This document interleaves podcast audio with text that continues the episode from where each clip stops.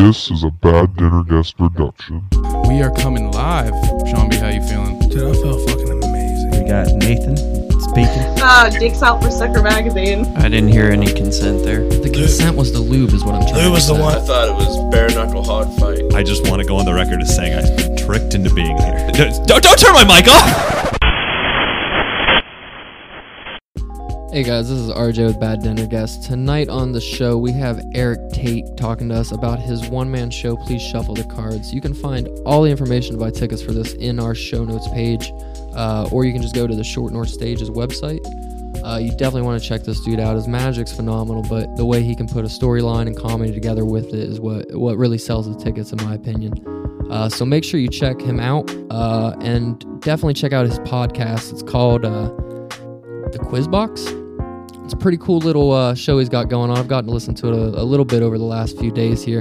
Uh, so definitely make sure you check that out on iTunes or, or whatever you listen to your podcasts on. But without further ado, this is the Bad Dinner Guest with Eric Tate. Thanks, guys. Premicist. And I understand that I say that risking you guys editing, taking the knot out, and then blending everything together and using that as blackmail because I'm in this super sophisticated studio by Columbus standards. Yes. And we're definitely taking that last soundbite. We're gonna remove the by Columbus standards. Yeah. It's like they have this super sophisticated studio.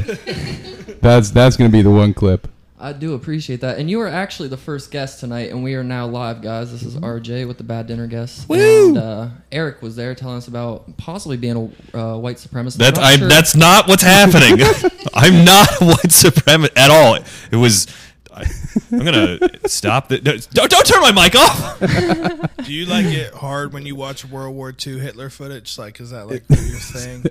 I Is am, that like what really gets you going? In I've been mornings? tricked. I just want to go on the record as saying I've been tricked into being here.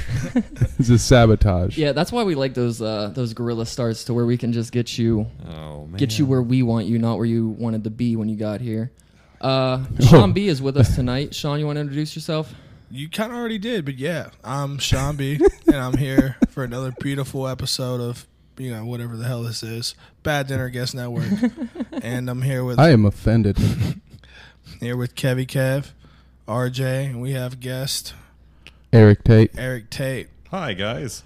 And Eric is here tonight because you have your one man show. Please shuffle the cards. Yes. coming up July. Yeah, it's going to be July 6th through the uh, 9th, and then uh, July 13th through the 15th. Uh, it is going to be at the Short North Stage. Uh, tickets are on sale right now. You can go to shortnorthstage.org and f- pick them up. It is a uh, it's a magic show. Uh, that's not really a magic show. Um, no, it's it's a sleight of hand show with with cards. I've been working with cards for over a decade now, and so I'll be when when you walk into the theater, there's a table on the stage and there's a deck of cards, and then you can shuffle it. Uh, if you if you've bought a ticket to the show, you can shuffle it, and then uh, everyone sits down. And when the show begins, uh, we start a we start a camera that's on my hands and projects uh, what's on the table behind me, and then I bring two people up and I do a magic show with the cards that uh, the audience shuffled. So like everybody can see that there's no trick cards. Everything you see is just pure sleight of hand and my uh, my uh, my my miracles. That sounds like a good time. It's gonna be fun. I'm gonna, I'm gonna let people know that I'm online with you guys right now. So, question: Like, how much do these tickets go for at the box office? Fifteen bucks. Just gotta get them cheaper through a scalper. Yeah. Yeah. Uh, uh, what I would recommend people do is buy the tickets and then scalp them out front. Uh, that would be that would be great. You're gonna make tons of money doing that. The key is to have a sign that says "I need tickets" because the cops would never think to think you were scalping tickets if your sign says "I need tickets." Right. Then yeah, Strategy, Kev. yeah, you just you just come with me, man. We'll we'll, we'll sell some T-shirts. They're just gonna they're gonna be like your last name's gonna be spelled T A T E. You Yeah. know, we're gonna be like it's not the same. I'm gonna vanilla ice it. That's what I do. You should definitely sell T-shirts with my name misspelled. I I approve of this. I saw. Do you guys know who Voltaire is? Yes, they're referring to the writer. Y- Uh, no. Okay. Musician. He's like a comedy goth folk musician, and uh, I am intrigued by that. he's great. I really like him. Uh, and he, uh, he he once found out that people were copy uh, copying his merch. This was like a factory in China, but they were doing such a good job that he ended up going to the factory in China, being like, "I want to buy the knockoffs of my merch and sell them as my merch." And I own one of his knockoffs, like Deady Bears. It's great. Uh, That's That's awesome. dude. yeah. yeah, that's that, that's a real a real triumphant story there. Like he comes there, so so now they're one of his distri- Now he gets his Yeah. merch through them. Yeah, now he just buys knockoffs of his own merch. And But- that's why I don't believe in Fantastic. copyright law.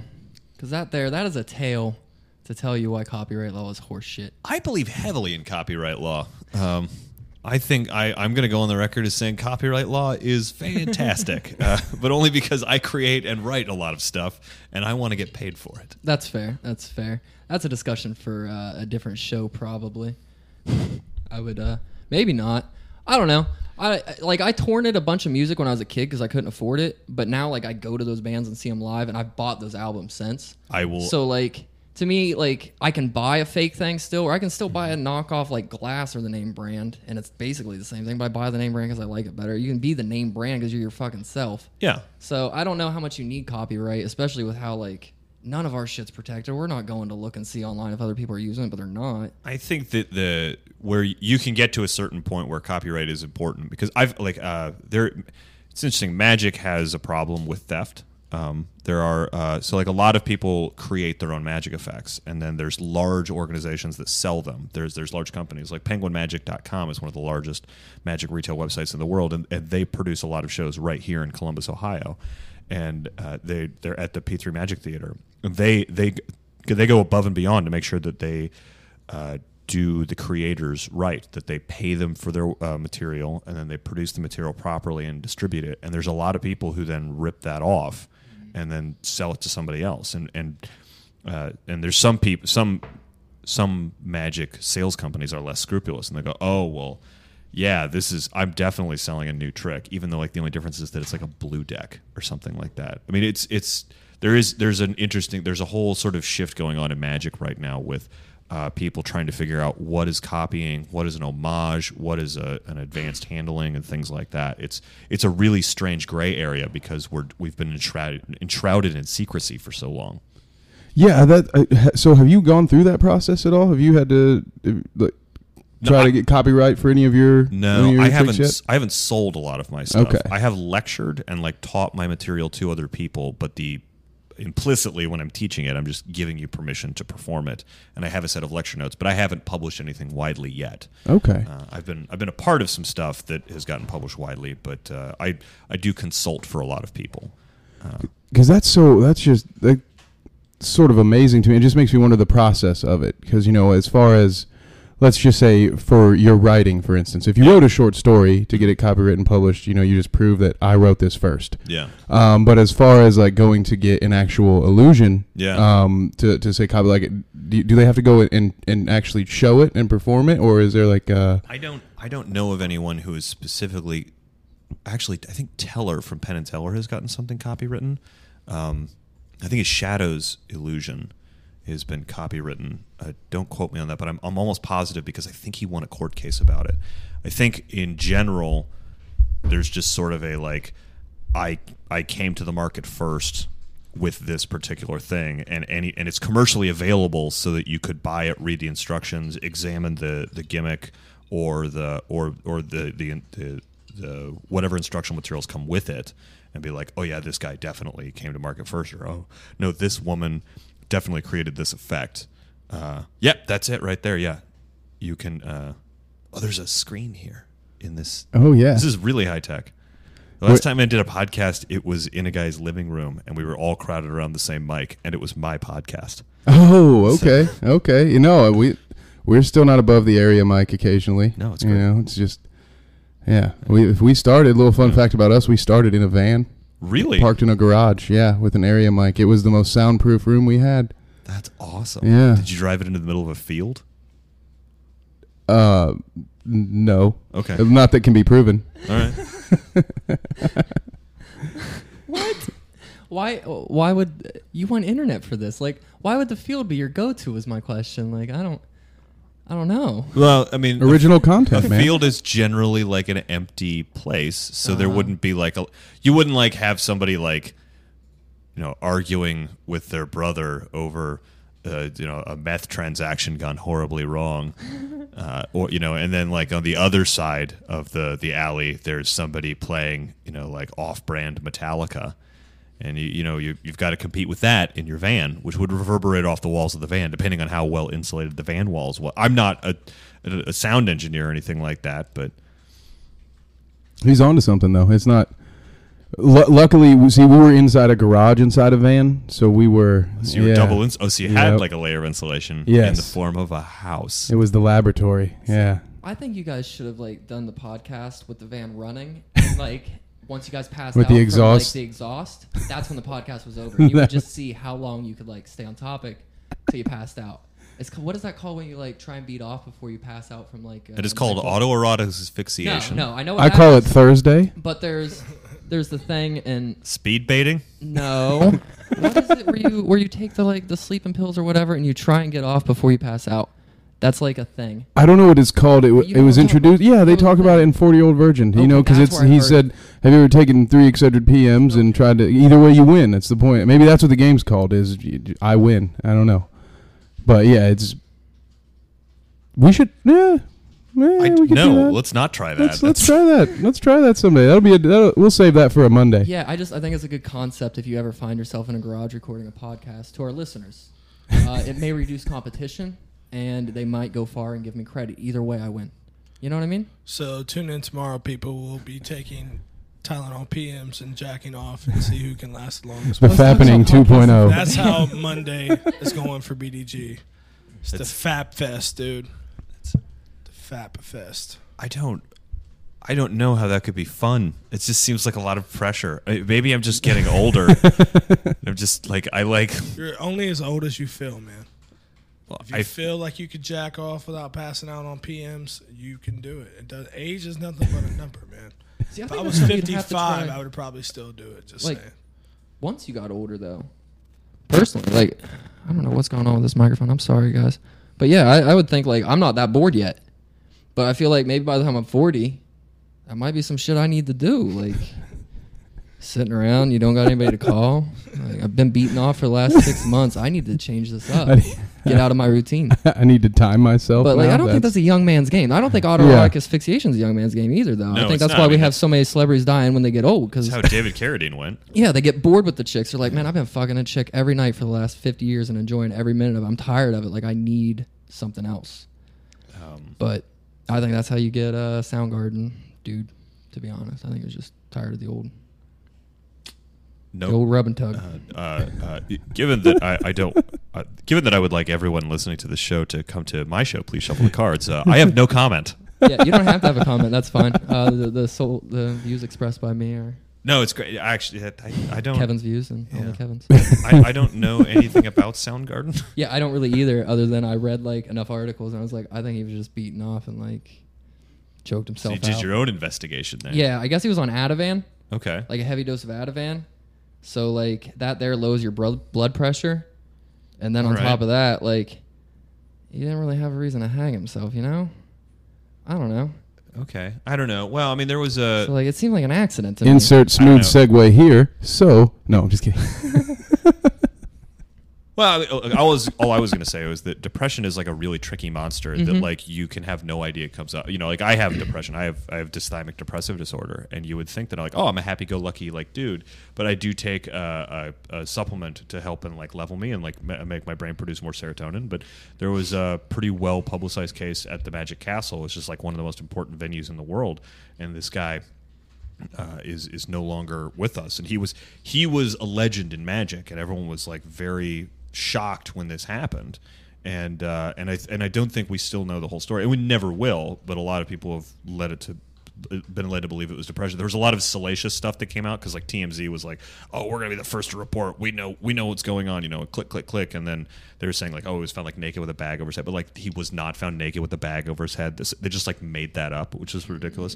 What was like certain was that he was found dead, and then like a lot of people were just like, "Wow, man, like depression's a scary monster. Like that could have been it." You like some of the happiest people you meet, like in private, are terrifyingly depressed, and then they just like decide that, that you know they decide that this life is no longer worth living. And you've just and it's really hard but you've got to you've got to be able to reach out and try and get help. I mean like i was in a very dark place for a while and i reached out and i got help and i met an i i went through to through therapy and all kinds of other things and i'm like i'm way better now because of that. But it like took people telling me like you need to get help for me to get help. And so I'm telling you, if you're listening to this, get help. Yeah, I don't want to. I don't want to minimize like suicidal Oh, no. behavior, thoughts, or tendencies. Uh, like No, half it of our very network could be. exists because of that. I apologize to the listeners for my uh, microphone issues here, but uh, no, I just thought that case there in general was uh, a little bit odd. Like Robin Williams would be somebody that I don't think Yeah. was like trying to beat off. Oh no, no. Like I, I he was uh, He, like, definitely. he found out he had uh, uh, some sort of um, uh, neurological disorder. That I think it was Alzheimer's. I think he was like in going into Alzheimer's and yeah. Well, that brings up a different conversation to me, though. Like, if you know you're getting ready to go downhill, or maybe he started seeing symptoms that the public hadn't seen, maybe you're just like, I don't want that ride. Who if you knows? see that often enough, like, there's cancer patients out there that seek out.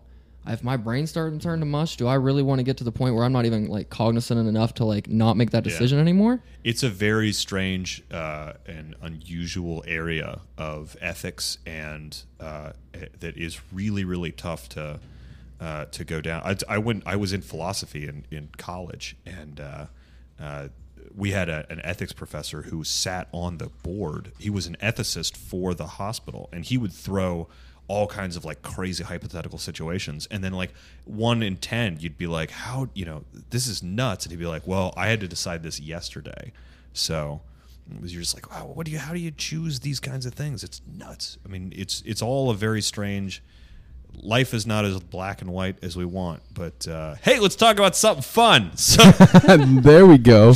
That's a, I could. I'm going to take some notes from you. I am. I am terrible at segues, and I really liked that one. Hey, you, well, you know. you Shyamalan'd me just now, there we go that's that's what i that's what i do and and, and I like it. So We're only 10 minutes in, guys. I don't know. I'm not worried. let's keep going let's keep going just plow through this Yeah. That's what I always do. That's Sean B's mantra. It's actually written right above his bedroom door. Let's plow through this as he hits it when he walks out of his room every day like he's a Notre Dame football player. plow like a champion today. That's that needs to be real. that really does. We need to put that. It should be to me on the outside of his door for when he walks in, though. To me, Yeah, so you can get, you got to get in the zone. yeah, yeah, for sure. I've been turned down the wrong microphone for you. Go figure.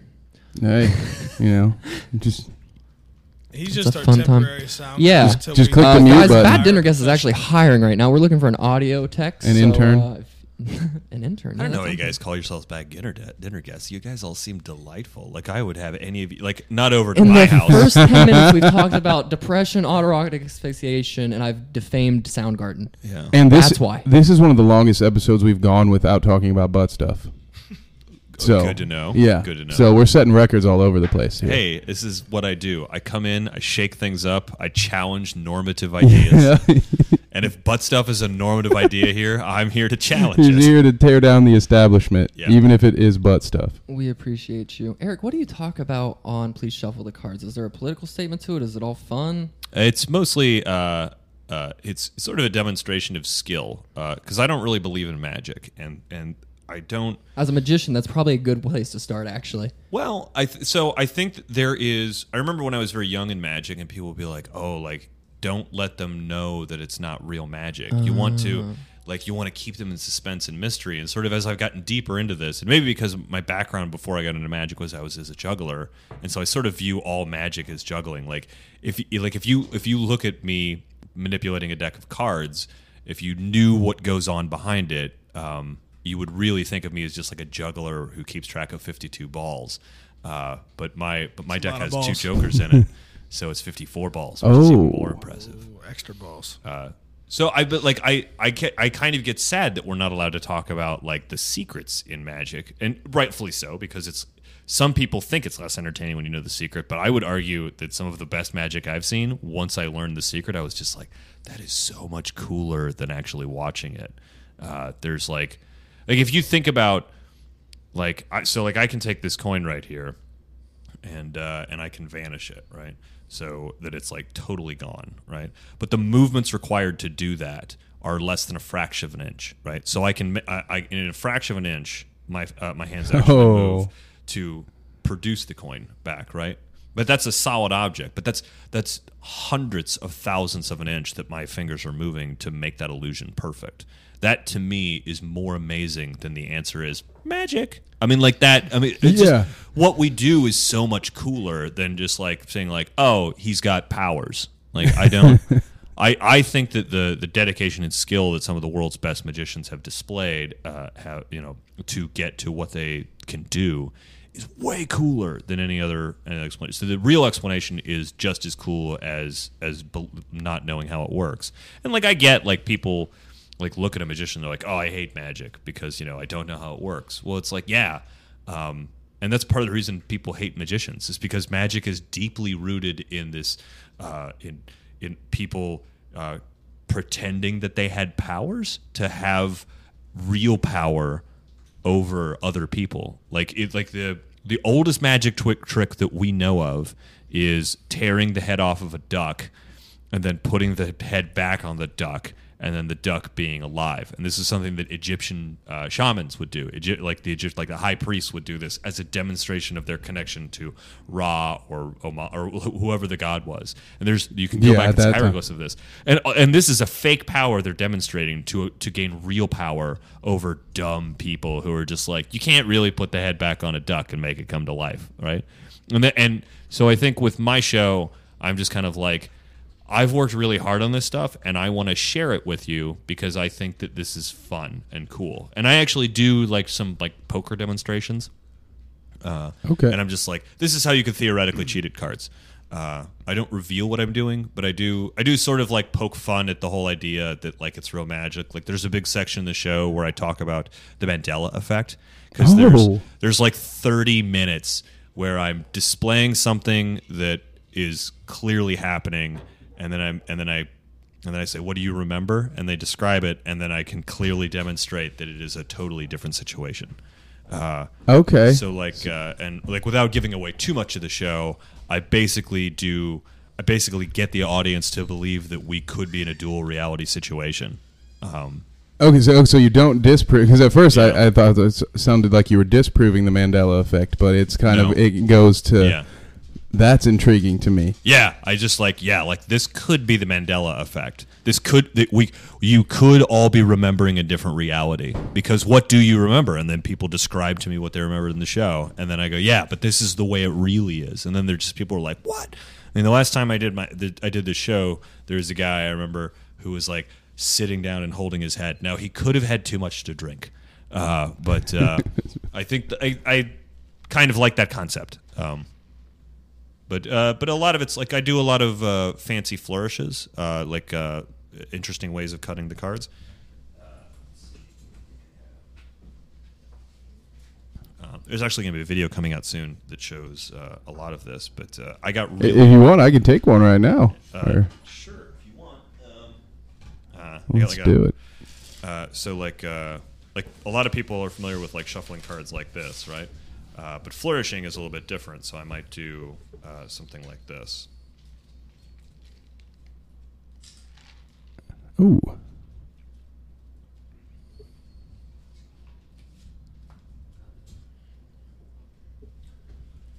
This is great for the audio people. yeah. Well, so what we're seeing here is uh, some just- different shufflings. yeah. So I mean, it's just like there's just all kinds of interesting Oh. ways uh, that you can manipulate. Cards. What did you call that? Was that a flourish? a flourish? Yeah. So a flourish is just where you like uh, throw the cards between your hands and they stay real close together like that. yeah, 'Cause it's kind of like juggling with cards. Um, uh, other people like shooting them from one hand to the other almost. Yeah, there's a there's a, a, a movement in uh, magic. It's really become its own thing now called cardistry, um, and Okay. this this would technically be cardistry, uh, where it's like it's just art. Or like, if, no if you're shuffling with one hand or Yeah. something like that. Yeah, there's and like there's no purpose to this, uh, to being able to do this. it's just that it makes it look cool. And I imagine if you're playing poker with someone, uh, in Like, that sense, it's a, like, a little intimidating. You know, I, if you saw the second Sin City, Yeah. that was like how you uh, knew Joseph Gordon-Levitt was good at poker because he could shuffle the cards with either hand. He's ambidextrous. So it's like, oh god, he must be great at playing Yeah. cards. Yeah. Uh, but no, it's it's just he can shuffle. But that okay. But so I, because I don't present myself as having powers, I'm just like everything I do is skill. It doesn't matter. I you can I can do almost anything you want me to with a regular deck of cards, uh, but I'm not like oh look how powerful and mysterious I am. I don't I don't mind including this kind of stuff in my show. okay. There's a lot of magicians who wouldn't, and I and I I think that they have very good reasons. but that's just not how I present myself, and so I'm and so I'm fine with with doing a lot of these things. Um, and I think there's more of a growing movement towards guys my age who are just like, yeah, this is a skill. This is not this is not a secret that I can hide from. Because any if you see a magic trick, you could learn how to do it online if you had fifty bucks. I mean, that, it's almost any magic trick you could learn for fifty bucks. As that they they have it kind of in a It's locked yeah. away in a, in a database that Yeah, way. it's a, it's just- a, I mean, it's a retail industry. It's like nothing. It's it's like anything else. You know, I mean, uh, there's there's a tremendous amount of uh, there's a high barrier for entry because you do have to learn the skills to present it well. Because I could teach you a magic trick now, and then you could go outside and do it, and then a guy would be like, "Oh yeah, this is all you did." That's like that's not magic. But to present it well is like is something that takes work on, and a lot of the work that I do in my show is very um, is very high end sleight of hand. And, and I'll just give you an example. Uh, go ahead and shuffle those. Go ahead and mix them so I couldn't Okay. know what they were. all right. Um, So right now you were you're actually going to do a magic trick in front of us. Then is that what's happening? yeah, it won't play well on the audio, but uh, No, I'm just I was trying to uh, like fill them in Yeah, as yeah. A, a narrator here. So Kevin's Kevin's just shuffling the cards for you. And I'm not very good, so not we're, very gonna well. go one more you can time. do a Yeah, that's bridge, fine. which Ooh, is I like, got- No, that's that's the only thing I can do with the deck of cards. And I, and I think that it's and we can Samesies. agree that there's no way that I could know what the order of these cards were. Absolutely. So you, you you shuffled them. I just shuffled them three Unless times. you were a witch. unless unless I was a witch. Uh, but we've already established that I'm not. So, uh, but so you uh, you do you play poker? I do. You do. Okay. Not very well. Not very well. Yeah, I, I, I, lose money a lot. So, but like finding those would be good. Oh, a couple of aces right there. Wow. Okay. yeah, that's uh, All right. So he he's pulled out ace of spades, ace of hearts. Yeah, you know, but if so, like, but if we were playing blackjack though, um, like, uh, so like you would have uh, 17's not bad. You know? uh, yeah, I have blackjack. so, Oh. so that's just that's just a Yeah, that's just a okay. skill So, thing. so you just pulled out the exact cards you wanted there? Yeah. Is that would just happen So Yeah. you just out of a deck that I watched Kevin shuffle put Mhm. out an ace and king yeah, and then an ace and six. yeah. But we didn't. You when did you get the chance? I guess Just while I was shuffling. Th- that's the part that's because Yeah. because I'm seeing as you know I see as you shuffle you shuffle in a different way you kind of Yeah. break it into three little piles but I've watched you and that's the part where I'm trying to figure out you know like I, I don't see I don't see him peeking or anything like that so uh, yeah this And that's Okay. what pisses me off a little bit about it. Is like I don't think you're a witch. yeah, So I'm just like this motherfucker in front of my eyes is still like I'm not seeing it. I'm watching the only thing that could change, and that's what pisses me off about magic. So the thing is, though, uh, think about like uh, about what you do, what you're doing right now with with that uh, with that equipment right there. You're you're taking our voices, you're combining them into an electrical impulse, and then you're sending it out to hundreds of thousands of listeners. You know, there's there's just yeah there's so just an infinite there's so many yeah, and and potentially millions. hello to our, our our listeners in India Yeah.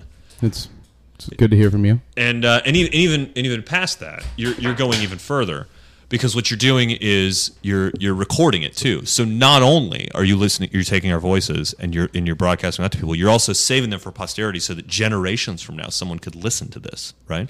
You're doing something that I have I, I couldn't possibly do. I have no idea how to operate that equipment.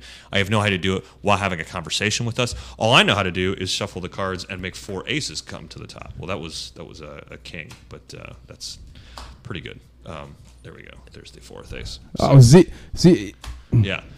It's from the middle too, so Yeah. there, there you go. But so so you can be pissed at me for being able to do that, but you could you would also have to be pissed at me for sitting in a bedroom and obsessively dealing cards into a corner instead of having real conversations with human beings. so, but, but like, just like I should be pissed at you for being able to do what is essentially boils down to quantum physics. Yeah, I, I suppose it just it's weird. It, I'm mad This more is at like the- myself than you. I should say I'm mad at my own eyes for like. I trust them, Yeah. right? Like you trust yourself to be able to see deception every like time Yeah. it's in front of you. You're like, no, I got this. And literally in front of my eyes, I'm watching as close as I possibly can, and like I don't see how you could switch stuff fast enough without me recognizing. And I'm that's what pisses me off. You know what's I'm really just like, weird, though, is, fuck like- the CPU. They're, they're, these are so these are so fragile too. I mean, there's just 54 objects that are all the same on one side and all the different on the other. But if you drop them like that, they can break just just that simply. I mean, I mean, it's it doesn't look like they're broken on this side, right? But if you if you pay really close attention, they're actually they're broke on the other side. So you see how they're they're all so now they're they're all they're all backs, right? So they're Yeah. uh, they're backs on that side, right? They're uh, they're backs on that side. There's uh, that one's a back. That one's just a, a back. Those are those are backs. They're uh, they're backs on uh, the front. So he's back, just shuffling out a deck Oh, in front of us and turning all of these cards face down, even though he's flipping the deck back and forth. It looks like none of the cards have any hearts or uh, spades or numbers Yeah. or nothing. It you just can looks fix like it the. though if you just go like that. Now And of now they're back to course, normal, so. just like that, he's like, nope, regular cards again. Fuck Wha- you guys. Hey, dude, what are you doing like next fall? My Raiders are moving to Vegas. I was thinking about going to there to take a trip to see a game. If you're not doing anything, I will. I will tell you. Uh, most magicians don't know how to play cards, and uh, and, and most magicians don't know how to you cheat don't at card- have cards. to play. If you could just count the motherfuckers, I'll do the playing. Counting's really easy, man. Anybody can. Anybody can count. Yeah, but, uh, I thought you wanted his witchcraft for the Raiders. You want him to count I- cards. yeah, I thought he was going to say like, "Hey, somehow Oh, make help the Raiders! I'm, I can't do that. let my Raiders team don't stay in need help Oakland." right now. But it'd be nice to go out there, Mm-hmm. catch a game, make a few bucks, mm, and other stuff. yeah, they hire guys who are way better than me to look out for guys like me. I know, but if you just whoop some magic voodoo shit, you know what I'm saying? Have you not been listening? It's not real. No, I'm convinced that you can make something happen. I tell you what. Either here, way, if you don't want to share the fun, it's cool. it's It's all right. I don't want to share the fun. it's okay. but that was Now, fucking amazing. Can you just be awesome. like, like, uh, like, say, do you have you ever used this to like get a chick? Have you ever used this? To, you like, literally like- you stole my question. yeah. Do you like? Do you just carry a deck? Of, well, you have a girl now, right? Yes, I do have a, a lovely lady partner. A lovely Uh, lady partner. yeah, uh, we are beautiful. together. You should write Shout out. I will. I will tell lovely you partner. that the uh, she likes magic, but it is not what attracted her to me. Um, I used uh, my charm, my good looks, and my sparkling personality. But I will say this: um, uh, y- you're, you're young lady. Copious amounts of ecstasy. Thank you, Help. thank you. I'm glad that you. Oh Yeah. no, I'm just Okay. for the li- audios. Suppose a guy did. Kendra. Suppose a guy walked up to you and did one magic trick, and I'm, and I'm asking you for a reason because I, I I know what you guys are getting at, and you're wrong. But let me. I just I rarely have this opportunity. Suppose a guy did one magic trick for you, you might be like, oh, okay, this is great, right? This is kind of cool. It's interesting, especially if it was a really good magic trick, nothing like this, but like something like, you know, he like ma- made like a dove appear or something, and then gave you the dove. I guess. Okay, so he. Okay, so let's say he he goes. Uh, I want to show you this trick, and he turns. Uh, uh, maybe he he turns uh, four one dollar bills into four hundred dollar bills. Very very very cool, very interesting, right? Okay, and then you might want to talk to him, and you might you might go on a date with him after that, right?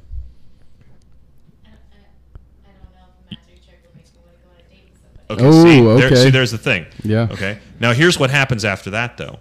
He thinks, I know what'll get her. Four hundred more magic tricks.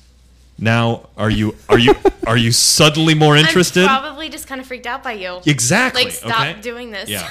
and, tha- and therein lies the problem: is that a lot of people get into magic because they think it'll make them more attractive to the opposite sex. But what they don't realize is that a a magic trick is no replacement for personality, See. and b if you stop if you don't stop at one, which nobody ever does. Like, look, I just did six magic tricks for you because I couldn't help myself. I got a hard on. Yeah, but Um, What I'm anyhow, saying is, it's no, not good for attractive You're talking to God. Kendra though. I'm saying if you talked, I've met some really dumb girls. If you turn four ones into four hundred dollars, she's gonna be like, "Wow, this guy can turn one dollar bills into hundred dollar bills. I need to follow him around." It, it doesn't work that way. You're not talking to the right women, is what I'm saying. I don't know whether to be flattered or insulted by that comment. I'm saying about he's. me. Ta- I don't care. I'm saying like First you of all, need to I- talk I- to somebody I who think that doesn't. You're a wonderful uh, uh, human being for Well, going. thank Oh, you." okay. You're flashing cash at me. That's not the right thing. I, ain't I mean, I'd take it. I don't know if it would digger. work, but I'd no, take yeah, it. she, she'll take it from you, but she she won't go on the date with you. That's that's she's she's bad dinner guest material. All right. Have I tried to use magic to pick up uh, uh, uh, somebody I thought was attractive? Yes. Did it work? No. And, and I and I think that it rarely ever does because I think that I think when it when it, somebody does use magic to pick somebody up, uh, I think that it's not really the magic that is working. It may maybe the magic is giving that person co- self confidence, which is attractive, but I think that it's it's not at all the magic. It's uh, it's it's never believe me, it's never the magic. And and actually, I I think that please shuffle the cards. You shouldn't go see it for the magic, even though the magic's really good. It's some of the best magic I've ever created. But you should go see it because I wrote a really fun show to listen to. So Okay, because yeah, you do you do comedy too. yeah, I'm a stand-up comic. So that that's is it because I've gone to magic shows not since I was like a kid, but they weren't comedy. They were they were magic. You know what I mean? So I think that there are some really wonderful magic performers. I think that there are also some really wonderful uh, magic technicians who are good at doing magic, but they are not fun to watch. And I think that uh, it sort of gets back to that like picking somebody up with magic is that in order to be a good performer, I think one of the key things is self confidence. I mean, you look at some of the best comedians in the world, and they're they're really self confident people, even though they may talk about their inadequacies and their insecurities. When it comes to being on stage, they're in their element. And they're very comfortable up there, and and, and there's a lot of power in that confidence. Um, you never go. You never want to go see somebody who's like, oh, oh I, you know, uh, ish. I, I, I don't want to be in the spotlight. And I think it's the same for magic. I think that, um, you know, but being a performer is really important. And uh, I don't even remember what the question was. Uh, there's a lot of bad magic out there, but there's a lot of good magic too. So you just got to know where to look for it. The uh, oh, as far as the uh, the the stand up goes, because I think what he, he was talking about um, was that a, a lot of the magicians he's seen don't throw the comedy. And now, like, is that is that a, like a recurring? Is that is that a trend? Is that so, like? Do you find yourself in sort of a niche right now? Is that something other? Yes. And, Um, yeah. y- Yes and no. I think that um, there's a lot of bad comedy magic out there. Uh, there's very little good comedy magic, and it's be, and I think it's because, and I think it was Alan Ackerman who said this, is that um, the problem is that magic is fundamentally about telling a lie to somebody, and comedy is fundamentally about telling the truth to somebody, and telling a lie to somebody while telling them the truth is an incredibly difficult task. And and the other portion of that is that if you are a really good magician, you want to have that aha moment where you, you know you do the miracle and everyone's like whoa, but you all as a comedian you want to get that laugh moment. It's like ha ha, but it's really hard to go aha and ha ha at the same time. So they don't. It's really hard to mix them well. Uh, so you have to learn to do one and then the other. And I think a lot of comedy magicians have a problem in that they do them together, and the, and it's imp- it's it's impossible to do them together. So you have to learn how to do one and then the other, but in quick succession, so that it seems like a good show. Mr. Tate, Yes, sir. question for you real quick. Yeah, Um, how old were you when you started doing magic? I I think I was like mm, 18, 19. Oh, okay, so you Yeah. started kind of late, you know, compared. Yeah, to I think like I, I had like a magic kit when I was a kid, but I didn't get really serious into it until I was at the comedy barn. Is Um, that when you like decided this is what I want to do in my life? Like this is where I'm going. Was yeah, I made read. Well, path? first I was like, I'm going to be a professional juggler, which is one of this is like the second dumbest thing I've ever said, because nobody is a professional juggler. It's the bar for number one really high, and I have no talents at all. yeah, But yeah, I don't know. Professional jugglers just uh, this mic is god awful. it's We got to fix whatever's going on here. I see, but my- I think we just have different definitions of the term professional. Because to me, the first time someone pays you two hundred dollars to go juggle, even Yeah. if it's at their kid's birthday, I'm like, "Yo, dude's a professional juggler, man. That's, Yeah. it it's is what like it it for real. Yeah. You put that on a business card, I'll believe it. You say, "Hey, I, I people people pay me to juggle." I'll be like, "Hey, that's a professional juggler." Like, because to me, that's no more laughable than saying, "Hey, this dude over here makes eighty million dollars to put a, a basket in a hoop." And then, like some a bunch of other people make tennis shoes, and they put his name on it, and you know what I'm saying. not to just completely change the subject, but that is my big problem with sports is that a lot of people, they, at the end of the day, like their self worth is based on the ability of a millionaire to slap a rubber disc into a small net. Hey, dude, watch your mouth. Okay? watch your mouth.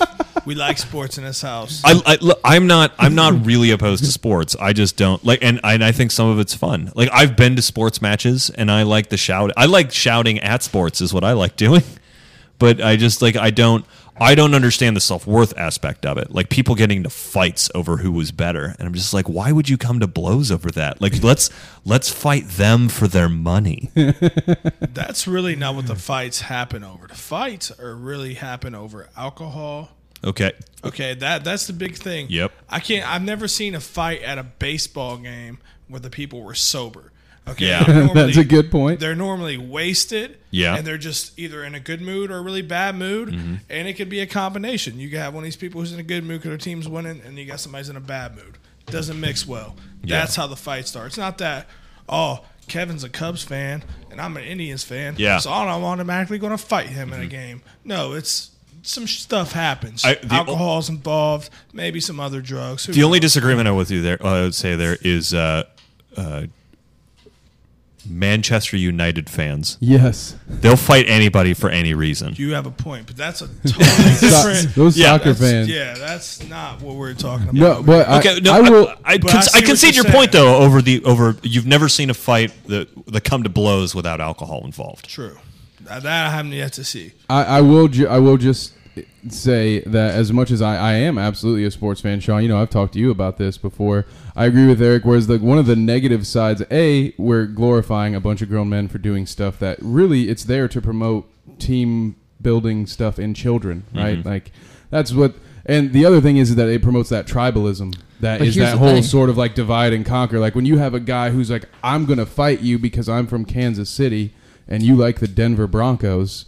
You know, they, it's it, I, I, it's, it's a, tap I have a love and whatever hate with part sports. of it they relate with though, because like football was designed. The reason why it caught on in America is because like people we've talked about this on the show before, but like blood the reason it caught on is because people were afraid that they're because their kids were allowed to be intellectual instead of being tough, or we weren't fighting wars as often.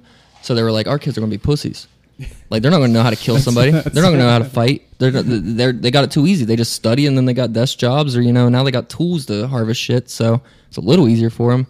So that's why they started promoting football, and that's one of the reasons it got big was to kind of promote that. And then it got turned into now it's a team building exercise. But Joe fuck that wants to fight no matter what. Yeah. He's going to turn it into I fucking hate the Raiders. So I'm a fight a Raiders fan that's getting Yeah, mouthy that's today. Come get so it, like Joe. everybody's going to like steer it where they want. I just think it's really easy to stare into that like that tribalistic kind of bullshit. Yeah. Um, and that's like an outlet that's overplayed as it is. That's one of the reasons I kind of like UFC though. Is because it's, it's a little bit hard to be tribalistic with it because it's a constant flow of people in and out. You know what I mean? And it's easy to get behind the biggest, strongest guy because he's our leader now. Yeah, but He can take that guy's sandwich. but nobody. yes, yes.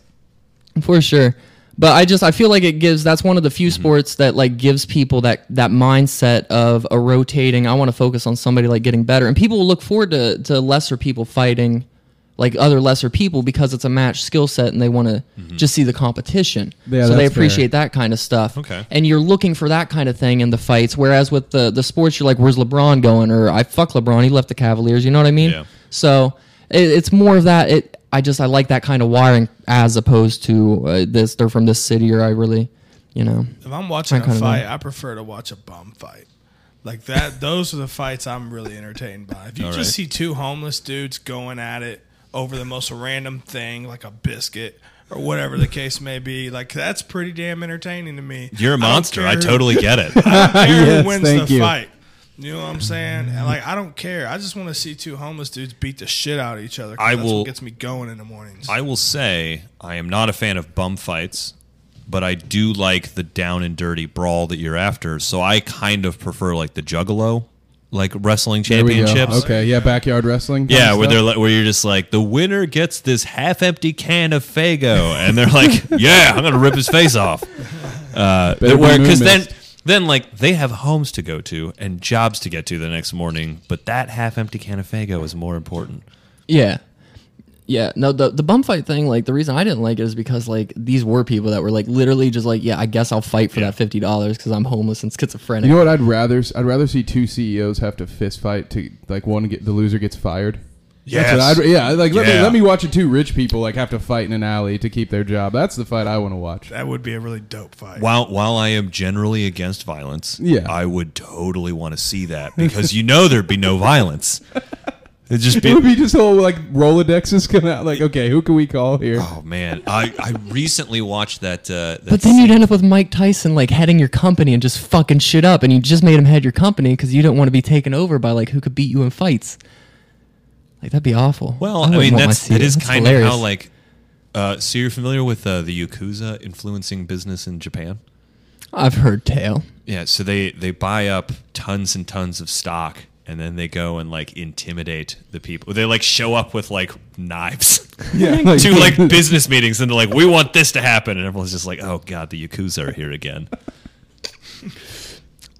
First world problems. That- uh, What do you? But they have knives. Like, don't you just hire other guys with knives? I don't know. You, you're the you're the business. My assumption is that the yakuza have all of the knives.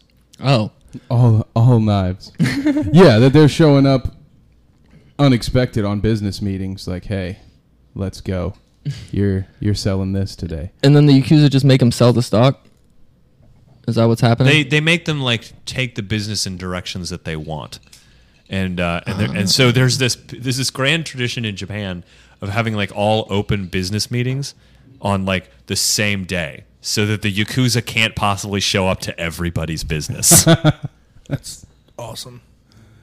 That Well, is- that is definitely one way to describe it.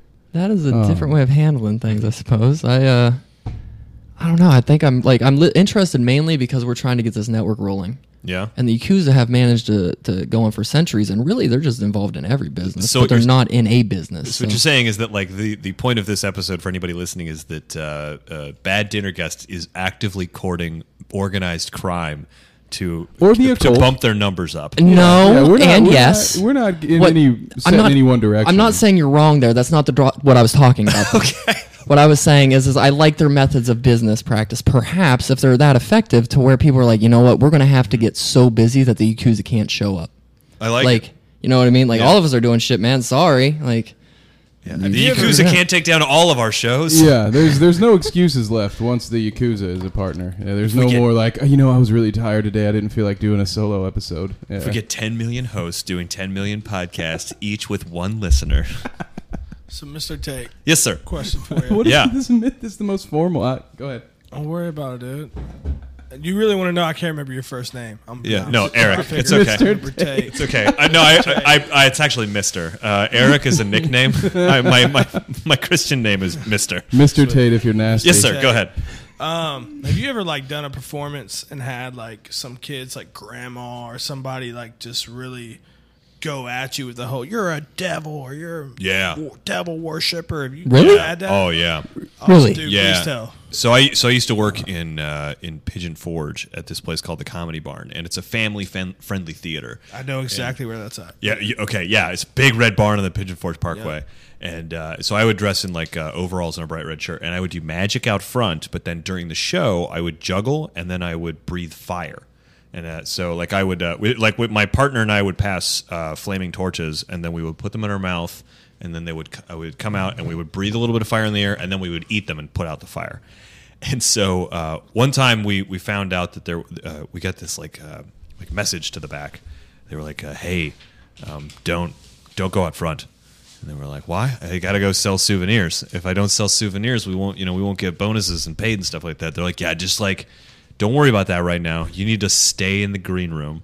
And we found out later that somebody's grandmother had like come to the, the ticket booth and was complaining loudly, and they're like, "Those young men who were doing magic over in the corner, and then they go on stage and they've got fire, and the fire came out of their mouths. I'm like, these boys are talking to the devil, and I thought this was a clean, family friendly theater. This is.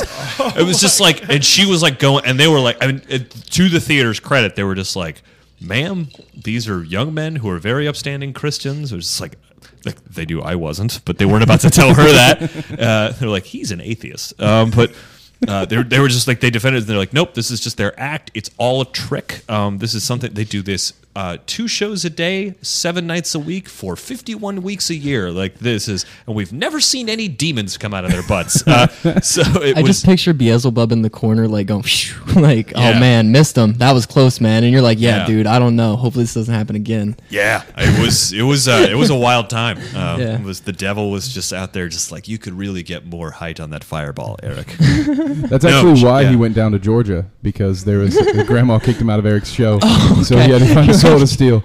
Uh, yeah, gotta gotta get out of here for a while, man. I'm gonna go steal a soul. It's been a minute anyway. You really got a fiddle? I uh, I didn't I never met her or saw her, but like I heard that she Shout was going Charlie. really hard at the producers of the show, and they they they stuck up for us like pretty hard. But she was just like, "This is no demons, demons, demons." Like we had and to and like in comparison, they bust the Amish into this show.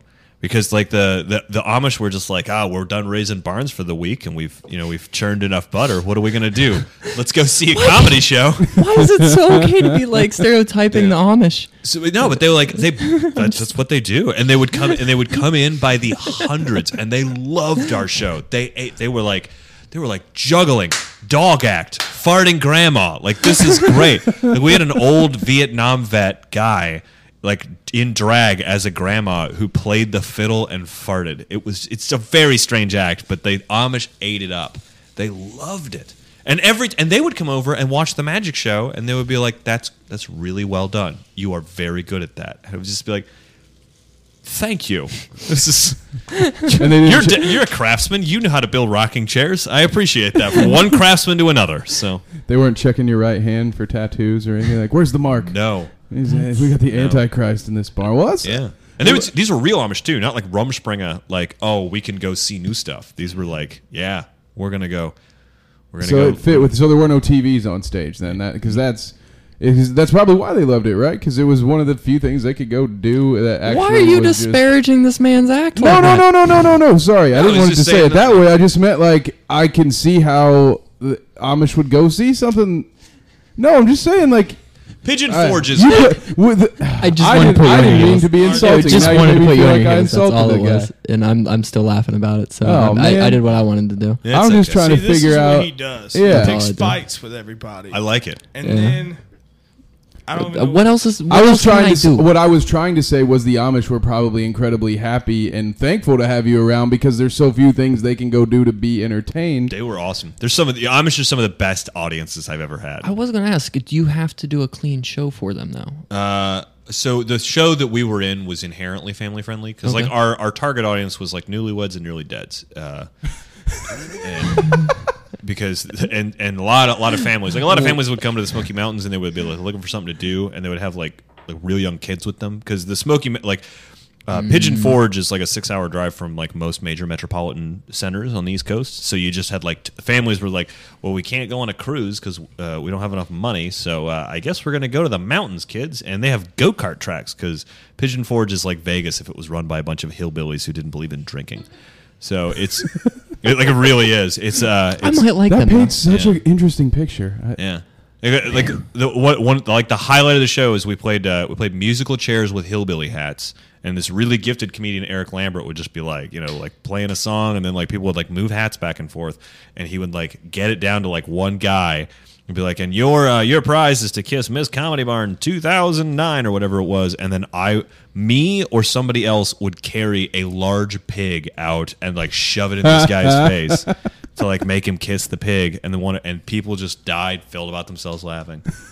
There were some really great awesome. performers on there. This uh, ventriloquist I worked with for a long time, Stephen Knowles, uh, uh, Bob and Marty Hamill, uh, America's premier husband and wife ventriloquist team, also America's only husband and wife ventriloquist team. Uh, but they, uh, everyone like crushed it. Like every, it was. I have never experienced the kind of applause from a crowd that I did on that show because it's like two thousand people in this theater who are just eating up everything that's going on. You know, they paid twenty dollars a ticket, so like they were invested.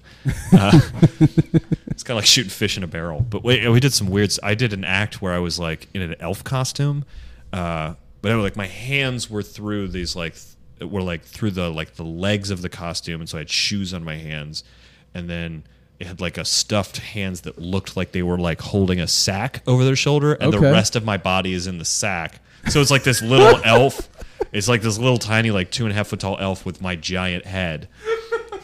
And then we would like go like this and like drag our bodies out onto the stage. It was me and another guy, and then we would hop up onto a box and then like do a quick sketch. I'd be like, "We're Christmas elves," and then we're just like, and then like I got to scratch my ear, so I'm like scratching my ear with my foot, and he's like, "Wow, you're flexible," and I'm like, "Yeah, I know, I'm an elf," and it was just like really, really messed up stuff. Uh, it's just like I've now that I'm with the sketch comedy group Monday Night Live, I look back at some of the stuff I do with uh, what I did with the comedy art. I'm just like, wow, that was really messed up. That was really strange. Is there any video of that elf one? I think I might have some floating around somewhere. My mom just brought a bunch of stuff from her basement because I bought a house in December, and so now she's like, "Oh, you have a basement now." So Here's all your stuff. yeah, it's like my, my my girlfriend and I bought a house together, and she was like, "Okay, this can live in Name your dropper. basement now." So what? Oh, I just called you a name dropper. Oh So, yeah, oh yeah, my girlfriend. Yeah, you know, I just have a girlfriend now in a house. It's not a Yeah, big deal, so- guys. yeah, yeah. But I, th- I think I found some Comedy Barn VHS tapes. I don't own Ooh. any VCR. I do. You do? Yep, we're gonna have a Did you guys just become best we- friends? Can we screen share? Can we, That's we- like the Can we new travel back in time and find a way to screen share what we That's watched those on the friendship bracelets. Oh yeah. Mr. The VCR. Yes, sir. who do you think would win in a fist fight between a magician and a ventriloquist? Uh, the the, The- pro- probably the magician. Who do you think has Can the I, can I two on argue? one? Yeah. The ventriloquist has props. Probably has weapons. So does a magician. I mean, I can throw that playing card hard enough to go through newspaper, And how and, many- and I've I've hit somebody in the face hard enough to give them a paper cut. Ooh. So- And how many puppets have you ever seen breathe fire? That's a that's.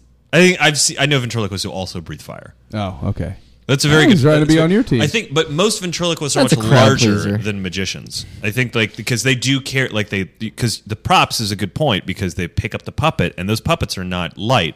So like they've probably got like better upper body strength. So like we might be able to like dodge and like weave.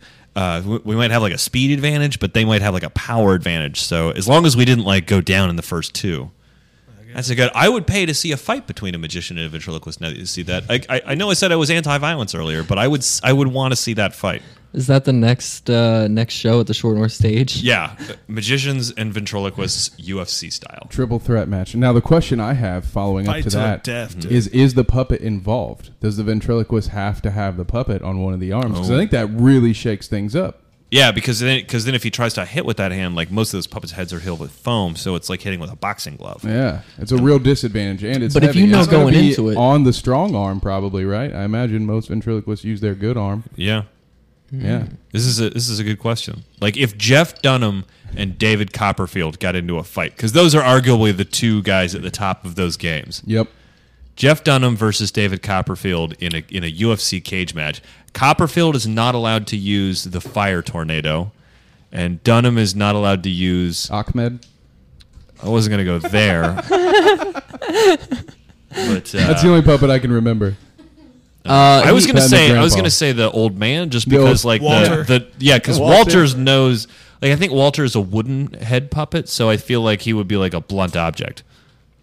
I think Walter would who? kick some ass, personally, dude. I think I he love would, like- Walter. Yeah, dude, that's probably my favorite puppet. What's the? Yeah, I think you. What's the? uh The purple puppet. Uh, the one that, that yells Zab- at him all the time. Zaboomafoo? Um, That I think that should be the one he has to. Yeah, use, with the 'cause green it's hair. soft. yeah, I don't know what its name is, uh, but it's it's like a it's a weird looking puppet. It, truly. I got. Uh, I think we get we have a, a a secondary venture. You know, a different. We we need to start on our free time just promoting these uh, Variety Act variety- UFC fights. Variety fights. Yeah.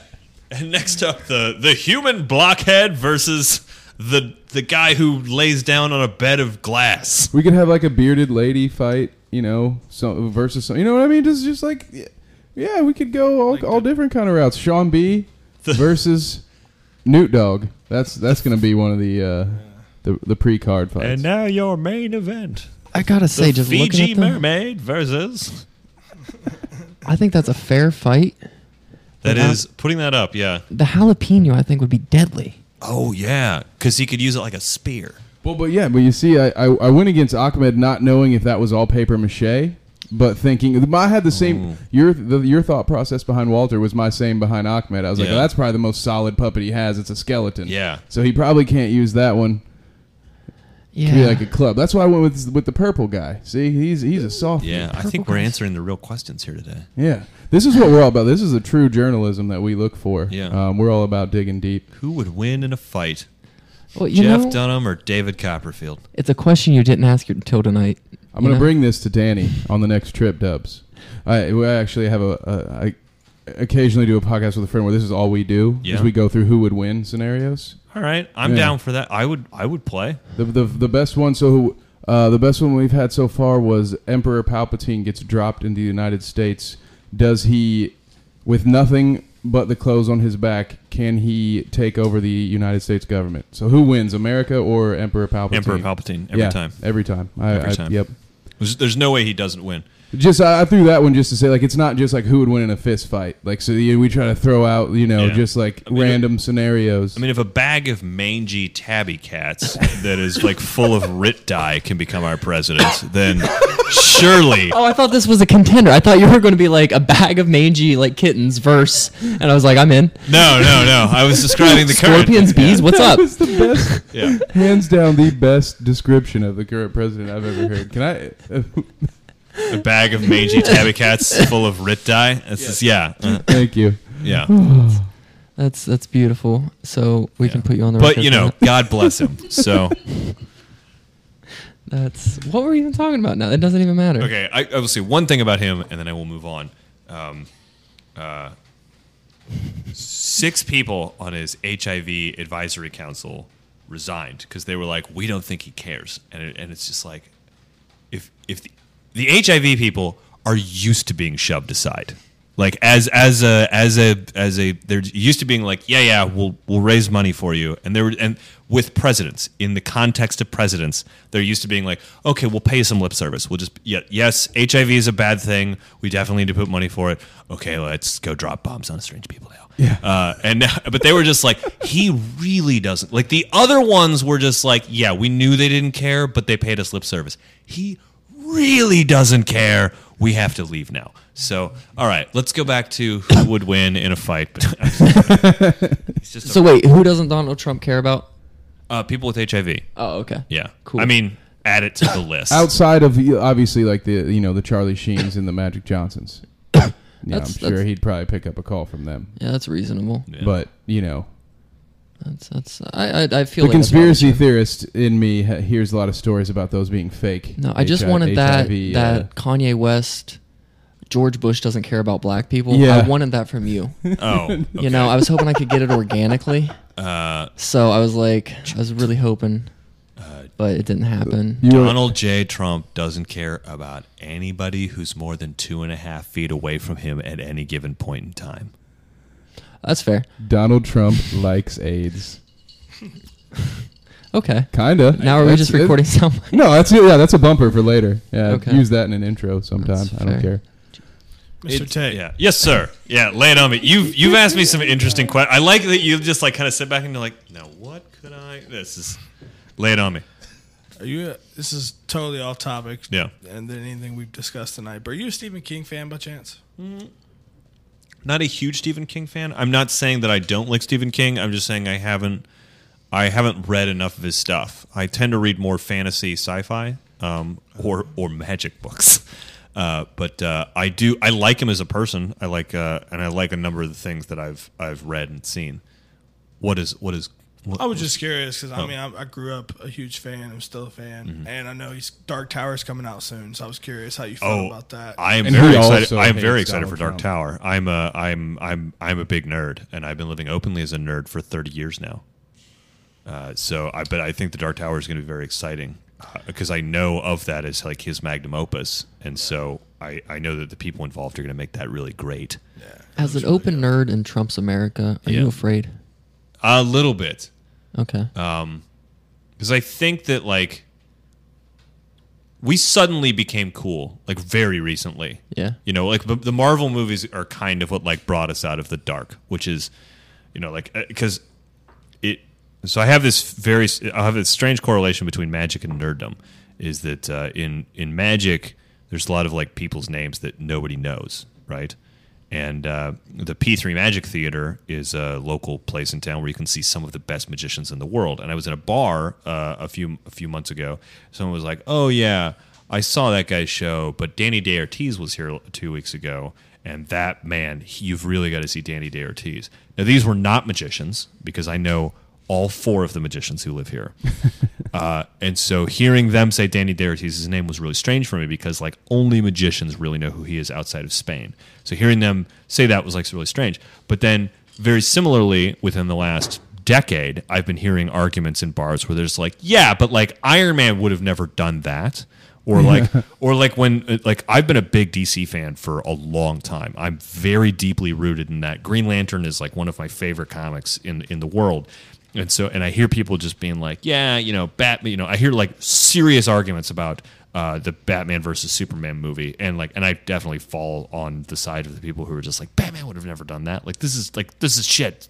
It's, it's lock Zack Snyder in a closet. Lock Zack Snyder in a closet. Keep him away from our superhero movies, damn it. And I get nervous now that a lot of the stuff that made it possible for the for like nerds to be cool again. Like apps are awesome, you know. I mean, like to hear a presidential candidate stand up there and reduce the concept of uh, of security in like unlocking an iPhone to something as simple as like, well, if they don't do it, we should just boycott Apple. And it's like, no, like I like the so the San Bernardino shooters when like the FBI was like, hey, like Apple, we need this, and Apple was like, we can't do this because you could put at risk everybody's phone, and not just like the four guys, not just the people in this coffee shop, but like the U.S. government could be in trouble unless you guys have your own, uh, unless everybody has their own proprietary phones. And to hear him sort of reduce that to something makes me go, I'm really nervous that this is that we're just everything is going to shift backwards because there's such a reductionist view now of not not just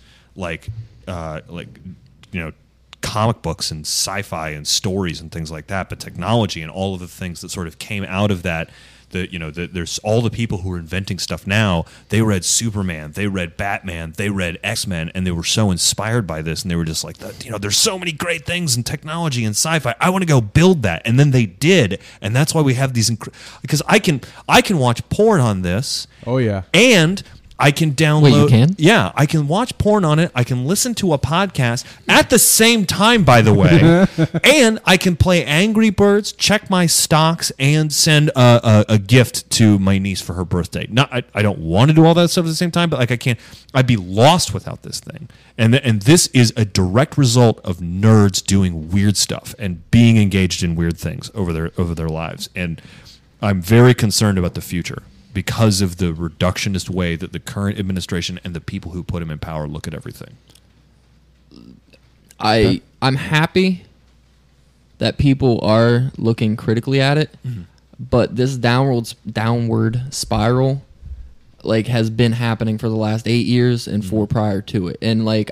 I, I'm not like trying to be argumentative here because I'm so happy that so many people are like, yeah, fuck that shit. Mm-hmm. But this is what people have been screaming about with the NSA. And that court case started under Obama. Oh, it was yeah. under Obama's uh, CIA, Mm-hmm. and the courts and the judges were Obama's everything Mm-hmm. that were saying, no, you should have to unlock this phone. Yeah. And all of that stuff's been happening and going further and further downhill. I mean, the uh, the open internet case, uh, or what, not case, but what is it that Uh, net neutrality. net neutrality? Yeah. That entire argument. I mean, the, the biggest backers of it are is is the liberal Democrat Yeah. uh, movement, but it has a huge youth movement from both sides, Mm-hmm. and it's poison to what we want to do, though. The absolute poison. Net, net neutrality. yeah, absolute poison. Oh no, net neutrality is really good for you. Here's you think so, and I don't. We don't need to talk about it tonight, but Yeah. Uh, I'm going to get my mouthpiece out. So no, no, I, no, I, I, But- I genuinely want to hear because yeah, you're the no, first the problem is podcast type guy the, who's ever the said. something. government has almost no fingers in the, the honey right now, none whatsoever. They Yeah. are fighting tooth and nail to find their way into the internet. Mm-hmm. The Silk Road was kind of a way into it, but it didn't really work for them the way they wanted it to. This here is them literally getting to pick who runs the things, uh, who who's declared uh, like um, a business or a, a typical user. This is them being able to then do basically what the FCC did to television. So now you get to break it up as a, a government ran commodity. And the problem, the, the thing now that's happening is all of this growth that's happened. Are you all talking about bandwidth or like net neutrality? net neutrality because what it is is the use of bandwidth and it's saying that these mm-hmm. companies have to it's it's saying that the government gets to say these companies have to pay more for their bandwidth instead of letting a company allow it. And you don't really need that mechanism. But what it's saying is that the government has the right to interfere in this. And they did it with the phone companies. And then what happened was there was a monopoly set up with the phone companies to where now phone service basic phone service was unaffordable for a lot of fucking people. Yeah. Um, and those kind of monopolies, uh, what the move is for the net neutrality is what I'm getting at. The reason it's poison is because it's backed by those corporations. And you don't see that because they're doing it under the guise of, no, Netflix should have to pay more, or no, you like, you want this or that. And what it really is, and the reason the backing, and the finance is even there for this to happen is because there's corporations that want it to happen. So now instead of, uh, uh, Time Warner getting to say who's billed for the internet uh, based on consumer use, Netflix gets to say, uh, per se, you know, who gets the uh, optimal use of bandwidth, that kind of thing there. And then they can also set their own caps, and then they can start regulating you because you're a media company. And now you get different titles, and now you get certifications, and now you get licenses, and now you get all these other regulations that just aren't there right now. Because as soon as you start labeling people, you have to put all that in. And when you start putting all that in, that's when you get to get into the the, the you know the little things, those earmarks. So I think government has a, a pretty important role in net neutrality in in making it truly neutral, and and and being able to step. So like where I think that like uh, like so if Comcast were to go to Netflix and was like, "You're making a lot of money off these people. If you want to get it there faster over our version of your Netflix, like the government should be able to step in and say, "Don't do that." It should just be everybody has access to it. Um, Why? Why? Because what that does, though, is what I'm saying, and I'm sorry to cut you off. No, no, no, but you know, one whiskey coke will do that. uh, but why should why should you and I have inflated rates because the government said no, Netflix shouldn't pay more for something they're using more of? The government gets to say no, uh, Netflix. You know, they're equal access. You know, we want everybody to be able to use this. So you know, we can't make them pay more. And the only thing that's going to do because that infrastructure has to be there, and you Yeah. can look it up how much data is actually used by very few companies over the entire infrastructure that exists. I I'll, I'll, Why shouldn't they? I'll tell you why. why. should we? Okay. I'll tell you why is because if you if you if you let that happen, Mm-hmm. then because Comcast is not just a provider. I think if if you if you said to me that the if you said to me that that Netflix should have to pay more because they are using more bandwidth, I would be fine with that. It, the problem is, is that Comcast also offers services like Netflix. Because Comfa- Comcast is a provider, but their Right. but their their business model is so much larger. Here's the thing, though. Yeah. You don't have to go through. If Comcast blocked out Netflix Mm-hmm. because they're two separate businesses, that still doesn't benefit them because now you have a shit ton of consumers that are like, we only had you because we watch Netflix. Mm-hmm. We use our phones for most of our data. We literally only had you to watch Netflix. We're going to go to AT and there's six different uh, internet companies you can go to. And the only reason that That's not that's not possible Well- though because the infrastructure is not there. the only reason the, that's what I was going to get to next. The only reason the infrastructure isn't there is because of the kind of monopolization that happens in the background with getting certified to have lines ran through these neighborhoods, and what everything that comes with that. And there's only limited amounts of licenses for no fucking reason. It's stupid expensive to get into the market. Providing internet isn't that difficult, and there's a bunch of providers in internet that nobody knows about that goes through radio waves. And the only reason they do that is because it's not as heavily regulated within communities and zoning enforcement. But if that zoning enforcement wasn't there, these people could run lines. But the the infrastructure required to get internet from one place to another, like that, actually is cut up by the companies themselves. You know, like Comcast and uh, Time Warner were trying to merge, uh, Right. not, not so long ago, and and they were saying, oh, it's not going to be a problem for the consumer because we don't compete with. Uh, because Time Warner doesn't uh, isn't in uh, you know Pennsylvania or something like that, but we are in Yeah. uh, Michigan, Yeah. and, vi- and and vice versa. We're not. Well, that that wasn't a government thing. That was those two companies saying, "Well, Comcast is not strong here, so I'm going to go build infrastructure there." I'm It's I'm saying it's way more complicated than than just that. But I, I think if you there wasn't zoning enforcement, those things grew at different rates or the same rate and Yeah. took over and then locked it down is what I'm saying. They did the same thing they're trying to do with net neutrality on a local level until they took over those markets. And now they had each other locked out with legislation Mm-hmm. that made it too hard to bring your infrastructure into the market that they had no problem bringing into those markets. Those companies are still expanding where they have that that that either free room or where they've legislated themselves as the only option. The- and that's what happened there. And that's why they needed that merger because they'd basically been like, we can't expand anymore. We've made it too difficult to. then I would say to you that true net neutrality would be two things. One, you can't modulate anybody's speed. Two, you can't modulate. Uh, you can't determine who is going to build infrastructure where. I think it should be a two pronged attack. Then I think you should not limit Comcast from going into all states, and you should not limit Time Warner from going into states, all states. And whoever builds a better infrastructure faster can uh, can win that game, and then you can go back and deal with them then. Yeah, But that net- would be what I'd say. The second part completely, 100%. But not being able to modulate speed, you would knock out industries, entire industries. You'd knock out cell phone networking. You would knock out satellite internet networking. You would knock out do you mean- so many internet industries that exist. I mean, AT, even our internet now gets modulated if you hit so many gigabytes, just because of the the sheer cost of running that kind of network. Like if you say you can't modulate you're speeds, What, what you're talking about though, modulating, so you're talking about data load. Yeah, but modulating speeds is what controls the data load. If you know that the maximum load of these lines, because Yeah. we have capped everybody at 30 megabytes per 2nd is 700 gigabytes per second. But capping everybody equally is different than uh, than saying, hey, if you pay fifty dollars more, then you can get thirty five megabytes while everyone else is running at fifteen. And that's what the net neutrality people are fighting Why for. shouldn't you be able to do that though? Uh, because because somebody with the money like Netflix would just buy it all up. No, because the company still needs consumers for Netflix to even exist. That's the entire thing. Netflix Their does- Netflix doesn't exist. If Netflix buys up all the bandwidth, Yeah. the consumers are gone. There needs to be that shared bandwidth. And Netflix is competing with Comcast, who has their own cable. So now you have three competing companies the consumer, the cable, and the internet, all competing. And that's what keeps that free. What they're trying to do with the net neutrality is keep those two other organizations from being able to decide. They're literally being able to, no, we want to decide. And that's when you see the prices increase. When phone started going over the internet instead of the, the infrastructure that had been monopolized by the government, mm-hmm. the prices went down. All you're going to see with this is our prices go up. And then, yeah, if Comcast buys all the government allotted like high end data for their streaming service, we're fucked as streamers. Oh, they bought it all. Right now, we can afford to compete with them. The way the market's set up, we literally can compete with Netflix through YouTube, a free service. Yeah. We could have a million viewers right now if we wanted to. Would you think with net neutrality, we could sit in this living room where you can't decide who gets what bandwidth and that still exists for free? I don't.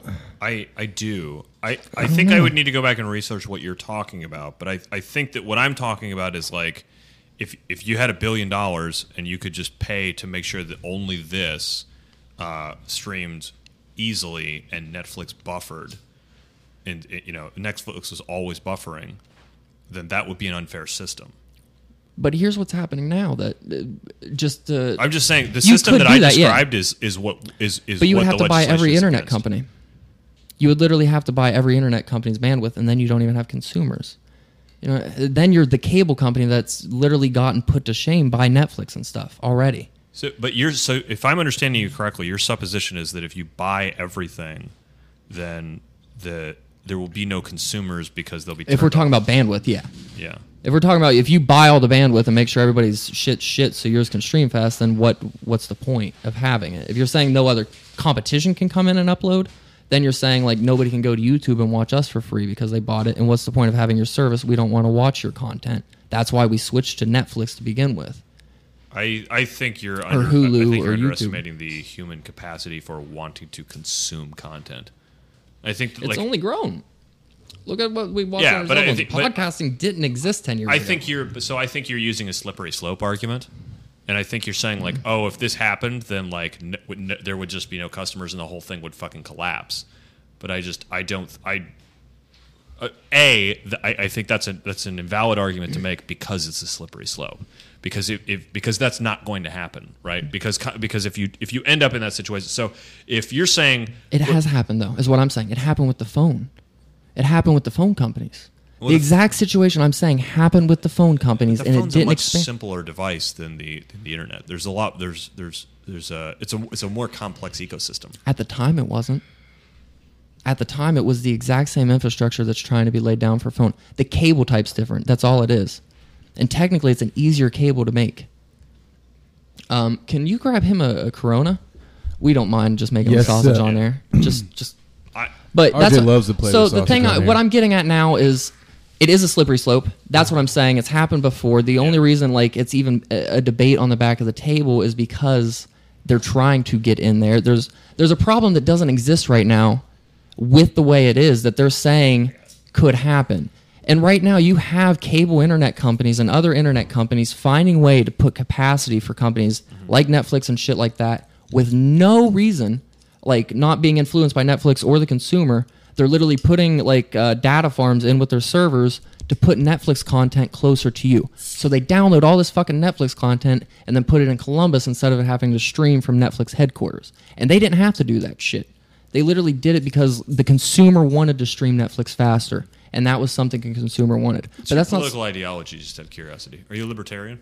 Uh, it's that obvious, isn't it? Ooh, But- I wish we had a show him Yeah. what he's won, Johnny. No, he hit it right on the head. that I like third that. Corona. I, I ask you that because the a lot of times when I hear a libertarian ideology expressed against the, the real world, I do hear a lot of extremes.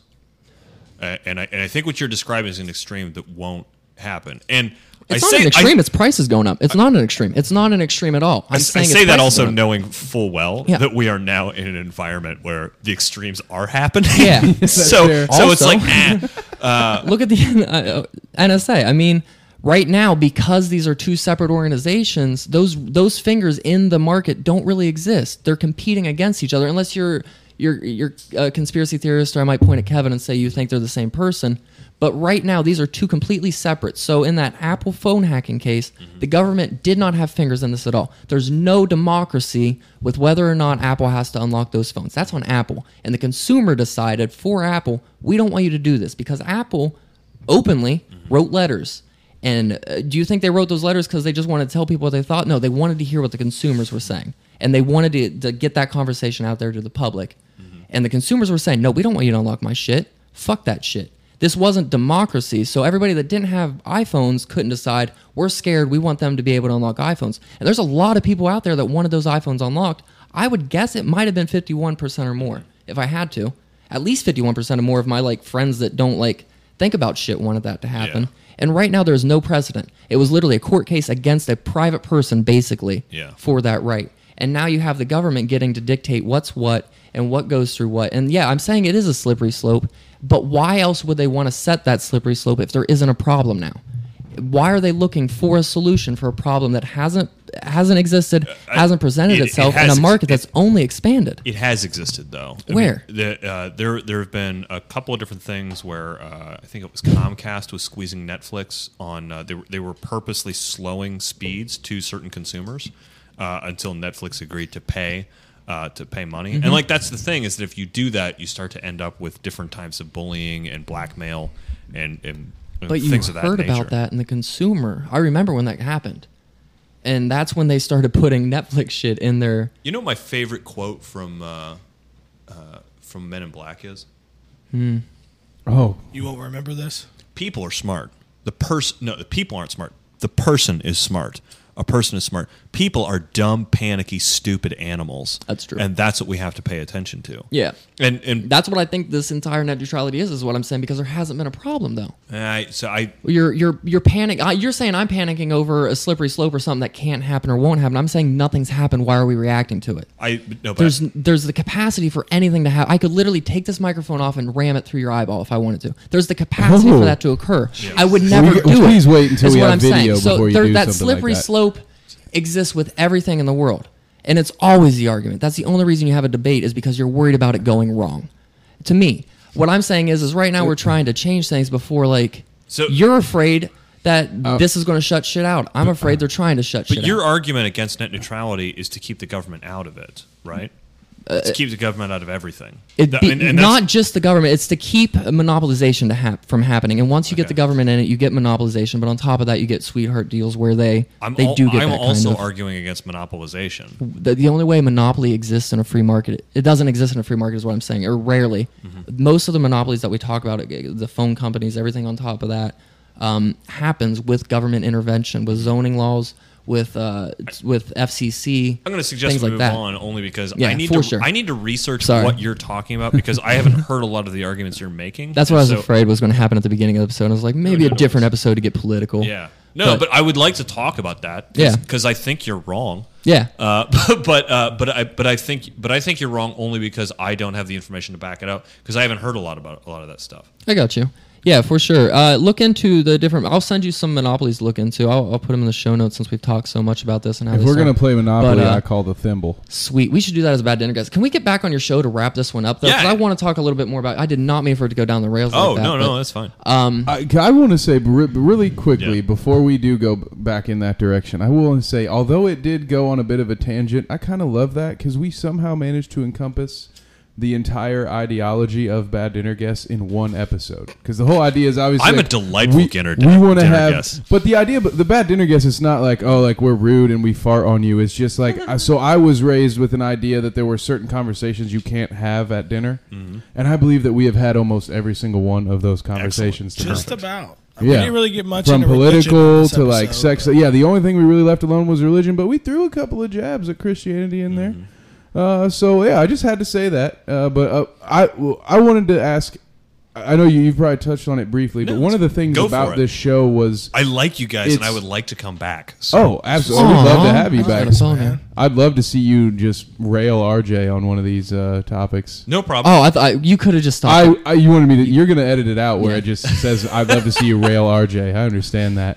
Um, but so the the the, prem- the thing that interested me most most before I before we talked about your show was the idea of like that the whole audience gets to be involved in it.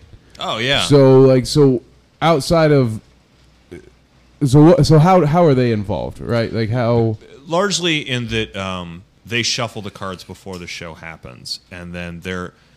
I don't want to give away too much. Uh, That's fair. But there is there is something that happens at the end of the show as a result of the audience shuffling the cards that could not happen without them shuffling the cards, and every show ends up different because of the way the audience shuffled the cards. Okay, so yeah, so they're in on the finale even when yeah, they come in. Yeah. That's So yeah, from the from the very beginning of the show, when they walk in and they mix those cards, they they change the end outcome of the show, and they change and they change a lot of things that I have to do to get the show to that point. Do you sell a pass for like each edition of your show? Like, uh, if you want to watch all of my shows pass, how much is that going Uh, to cost? no, because it's Damn. not it's not that different. Oh, um, it's okay. not it's not like oh if they shuffle the cards this way, You don't have to tell them that. You come could just out. be like, "Yeah, man, it's one hundred fifty dollars." Uh, yeah, it's one hundred fifty dollars. $150. yeah, uh, that would be for ten shows, but there's only six. So go ahead and s- You'll get uh, a couple drinks with it. It's a yeah. VIP package, Yeah. really. No, um, the, there's there's Backstage. Uh, the wh- what I would say the best way to describe it is this: um, if they if they were to shuffle those cards. Um, uh, at the end of the show, the thing that happens, I leave it on the table, and everyone can come up and look at it and confirm that that is something that they did, that this is what they that they are a part of, and they're invited to take pictures and, and share those pictures and things like that. Uh, it's, so it's it's uh, it's a hell of a thing. Um, if you if if they've uh, basically I do something to work towards that deck that has been shuffled. Because the show has been performed once, so there's at least 100 people in this world that know exactly what the ending is, and a lot of people talked about it at the end, but uh, but that's it. So, but the the audience is involved from the beginning to the end, and they're I, I call people in this show on the phone and do a magic trick with them. And the only the people the people who are at home uh, contribute towards the magic trick happening, but only the people in the theater get to hear how the trick ends. oh okay. So yeah, so I like I hang up to them like, if you want to know how this works, you need to come to the show tomorrow. Beep. And because I've I've loved hanging up on people for as long as I can remember. I think that is one of the greatest. The, the phone is one of mankind's greatest inventions because you can just go boop and then no longer have to talk to somebody. Can I say that that my admission is that's the only knock I have against smartphones? Do you not kind of miss the flip phone? I miss being able to I- hang up with emphasis. Oh, that Absolutely I do. miss slamming It's a phone good. down. Like there's something just it's not the same to be like, oh well, you know what? I'll slide this two inches to the left. now I can't hear you. It's not the same as just pow. I you're done. believe the Motorola RAZR was designed specifically with that in mind because that was a phone that was perfectly designed for the hand that you could just close it and it would make a very satisfying slap when it closed. I mean that oh, hanging up on somebody with a Motorola RAZR was like That's, That's that's to your point. A little Yeah. Bit. Yeah. and it, it was, it was pretty you're right because you could you could s- slam someone someone shut and Yeah. right into the pocket all in one fell swoop. I can't begin to tell you how many high Underrated school phone. girlfriends I hung up with on my RAZR, dude. Like I was like that shit. Like just so, just it's so satisfying. and it was an it, snap. it was a it was a it was a sturdy phone but it was also flimsy enough that if you really hated somebody you could just break it and then throw it away and then and like, it was perfect for that that was i mean god i can't tell you i, I must have done that six times because i had phone insurance you know nice. Those damn things were pretty durable though. Like I dropped them so many times and it never broke on me. I went to DC uh, a couple years ago to t- go take pictures of the pandas there. Uh, this is when Bao Bao was there, and the Bao Bao was like super cute. So I went, to, uh, but uh, so I was like, I was done at the zoo because apparently after you spend 18 hours looking at the panda, they're like, can you can you go away now? They have a Motorola RAZR in the Smithsonian there. They're just like, this is a piece of history. That's sweet. It was the first That's first how like cool phone. ubiquitous it is. It was. yeah, it, And then came the mm. sidekick, it was the thing. and thing. it just progressed. And then Blackberries were a Yeah. huge Yeah. thing I for a had a minute. few Is- Blackberries. do, do you guys think it's weird? We're like the last generation to call people from a house phone. Like I remember being in middle Yeah. school and having numbers written down in a notebook and having to call my friends at home and being like, "Hey, Mister or Mrs. So and So, Yeah. is Tommy home?" Like it's weird. Like my little brother's had a cell phone since he was in seventh grade or something like that. That's crazy. He never made. He never ever. I don't think he ever once called a friend on a cell phone, or I mean, from from a home phone. I don't think there even is a home phone at either of my my parents' residence right now. I just think that's kind of weird. Like we're, it's it's a piece of history. Eric, it is a piece of history. It is. Can you do one last magic trick for us to wrap up this episode? Yeah. Uh, we'll do. Oh, but let me film. see it. this. Um, yeah, actually, I'll do something that this is uh, something that uh, And we have people keep saying that this is like one of the only card tricks that works on the radio. Uh, so, uh, Oh, okay. uh, go ahead and uh, uh, go ahead and mix them. I actually don't want to. I don't want to handle the cards. Uh, just go ahead and uh, shuffle them. And uh, while you're shuffling them, I want you to think of a number between one and thirteen. so Sean B's just these same cards that he's been playing with, but they don't seem like trick cards. Sean B's just shuffling them, looking kind of sweaty. And then uh, seems kinda why don't like you he's go on ahead and think of a face number and between sad. one and thirteen too. One and thirteen. Okay, Yeah, I can yeah. do So that. you've each got a, a, a value between one and thirteen. Can they say what they're no because you can't hear it. No, it's fine. Uh, so uh, w- uh, while you're shuffling, I want you to think of your value. That's the value we're gonna we're gonna get to. Uh, name yours out loud. I have to say my number out loud. Yeah. Seven. Seven. Okay, so what's your number?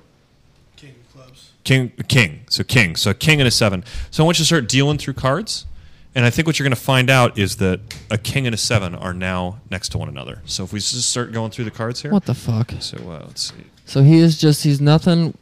He doesn't even have sleeves on, but he's gonna pull a king and seven right next to each other out. He's making it pretty far through the deck. This one might not work. This might be. We might have to edit this out. Do do do do do. I don't like this kind of cliffhangers, We're gonna man. get no. This is what he's like, I need him to succeed, but at the same time, I want to. Have you never seen an episode of Star Trek? Oh, see how many s- how many kings are in this This is like the only time I've never seen it work. Oh, Holy fuck! oh, it's, it's Holy worked. fuck! Oh. You know what? We have no video listeners. That was dinner guest. amazing how those last two cards was a king and seven. I, did, I thought I counted four kings, but right out. Okay, I'll, Can I'm, we, can, I'm- we, can we get a redo though? Yeah, you know what? We'll do we'll do it uh, a little bit differently. Um, so let's see. We had uh, so there's a king there and a nine there, a king and there and an ace there. There was a, there's a Now, king there. Uh, you like- was seven and a jack. He's got There's the not. jack. Let's see. There's uh, what's there? Uh, oh, that's another seven and a jack. If oh man, if only you'd said jack, that would have been great. Uh, that would have been. I'm not seeing any sort of a pattern here. Did uh, did you really shuffle these? Can I ask you something? I mean, I I think I think that's the yeah. Yeah. Use your ear. So Sean B, you messed Also, it up, bro. You did, yeah, for dude. Of course the- you did. for the You ain't magic. magic. You ain't Did you see a bro. pattern in those though? no. I didn't. I didn't see. I- you didn't see how all the black cards were on one side and the red cards were on the other. That's not. dude. What? I, I don't know how. Why did I? Why did I put the camera down? That is so insane. explain what just happened. Yeah. What- So, uh, I think got- I'm being. I think I'm being framed by magic. First of all, Sean got I think he pulled a trick, dude. we got they- Shyamalan. We, we looked at Oh, everything, man. and then we saw that uh, the the cards were completely in a random order. Um, and then we can even so we can do this. Uh, so uh, we can shuffle the cards uh, so they go together uh, like that, right? Okay, so you're I'm just putting not the these best cards that he didn't shuffle back together. Yeah. So I'm just putting it back That together, right? intended. Because uh, if you know cards are you know are you familiar with oil and water? Like No, uh, I've never heard of each. oh, Either one of those. uh, So if you put them together, right, they start to separate, right? Yeah. You could even you could even do something like this, right? You could take uh, well, you could take about uh, half the cards and you could spin them up like that, Oh, that's So you and, just- and you could spin them up like that, and then you could push them together so that they I don't even know. so you can see, even see the two packets like perfectly coalesce, right? And then push them together just like that. That's but if you let them sit for too long, it's like oil and water; they they separate. For the audio listener, he just did witchcraft, Yeah, and now so he's then showing you still us have the all the cards. black cards on one side and all well, a couple of them who didn't light too long, all the red cards on the other, right? That is. Uh, It's like salad dressing almost. Yeah. C- So like you could even do this. This is a perfect shuffle. This is a perfect shuffle. So you have uh, cards that lace up Oh, perfectly. nice. It's just something I can do that you'll never be able Yeah, to. buddy. for the audio listener, he's continuing right. his witchcraft. all right. There's Erik, so much voodoo. There's Yeah. like occult symbols in the No, nothing those happened though, right? The uh, the cards are still. You have all the black cards on one side and all the red cards on the other. I messed it up a So how bit. much did you sell your soul for to Satan? A lot. If you shake it though, right? those- That'll mix them Oh, just like that. That mixes them. that's pretty badass. I wish I would have knew this in like middle school. I'd have been getting so much like underage poon. I, I'm just saying, dude. If I could have like Can't done wait to this edit in that clip eighth out. grade, man, I'd have been like just really pounding some ass. You know what I'm saying? That's what's up. But anyways, Erik, where do you want people to come find you at? Is it Uh, come check me out on Twitter at Erik Tait or go to my website, uh, www.eriktait.com. That's E R I K T A I T. If you go to one of those two options, you can get a hold of me, find out where Please Shuffle the Cards is playing in a theater near you, and uh, also book me for private parties and corporate events. perfect? I've seen your comedy before. I've never seen your magic until tonight. You're funny as fuck. Your magic. I now I know you are, are a witch, so that's cool. It was a pleasure having you, Mr. Tait. Thank for you. sure. It Yeah. was fun. I hope you get to Um, come back sometime. man. You can find the links to like buy tickets for him or uh, see his website or anything like that at the Bad Dinner Guest Facebook page or at uh, our YouTube page. Uh, check us out on Twitter at Bad Dinner Guest. Uh, for Kevin, Sean, and RJ, I'm signing out.